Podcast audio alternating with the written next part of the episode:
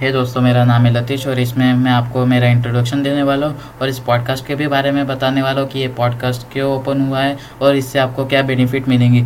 सबसे पहले तो मैं आपको बताना चाहता हूँ कि मैं भी आप ही की तरह एक एंटरप्रेन्योर हूँ और मुझे भी बिज़नेस से रिलेटेड जो भी स्टफ़ है, उसमें मुझे अच्छा लगता है, वो सीखने में, उसके बारे में समझने में मुझे अच्छा लगता है। इसलिए मैंने ये पॉडकास्ट भी ओपन किया है तो अभी मैं, मेरी नॉलेज मेरे तक ही सीमित नहीं रखना चाहता। मैं उसको स्प्रेड करना चाहता हूँ। अभी मैंने यूट्यूब पे अकाउंट खोला है और इंस्टाग्राम पे भी ओपन किया है मैंने अकाउंट पर अभी मैं पॉडकास्ट पे भी ओपन कर रहा हूँ और मैं स्प्रेड कर रहा हूँ ताकि ज़्यादा से ज़्यादा लोगों तक मैं पहुँच पाऊँ। अभी पॉडकास्ट ही क्यों? क्योंकि यूट्यूब वीडियो से आप अगर कंपेयर करेंगे तो यूट्यूब वीडियोस ट्यूटोरियल्स के लिए अच्छी या फिर एक्सप्लेनेशन के लिए अच्छी, क्योंकि आप उसमें वीडियो देख के फॉलो थ्रू कर सकते हैं। पर पॉडकास्ट का कैसा है? आप इंटरव्यू कभी भी सुन सकते हैं। जब भी आपको टाइम हो या फिर आप काम में बिज़ी हो, तभी भी आप सुन सकते हैं। जब भी आप ड्राइव कर रहे हो या फिर जब भी आप कोई भी ऐसे दूसरा काम कर रहे हो, तभी आप ये सुन सकते हो और अपनी नॉलेज बढ़ा सकते हैं तो ये पॉडकास्ट का सबसे बड़ा फ़ायदा है, जो जो कि आपको मिलेगा। और इस पॉडकास्ट का नाम होने वाला है द लतीश बैट शो, जो आप सुन सकते हैं गूगल पॉडकास्ट पे या फिर एंकर पे या फिर स्पॉटिफाई पे भी।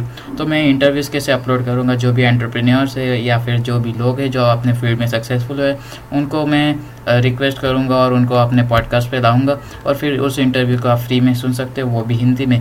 बहुत ही कम पॉडकास्ट है जो हिंदी में बने तो ये भी उनमें से एक होगा जो हिंदी में पूरा होगा पॉडकास्ट और आपको इंटरव्यूज़ मिलेंगे प्योर हिंदी में।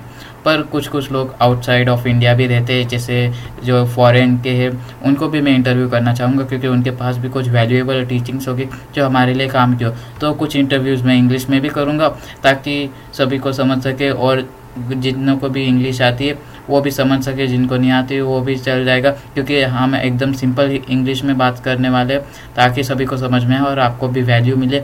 और आप अगर कोई भी गेस्ट चाहते हो कि वो इस पॉडकास्ट पे आए तो मुझे सिंपली डी कीजिए, या फिर आपका कोई भी क्वेश्चन हो, वो भी आप मुझे डीएम कर सकते हो। मेरा इंस्टाग्राम हैंडल है लतेश बायड।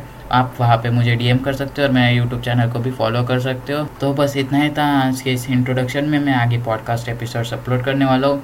तो I will see you in the next coming episodes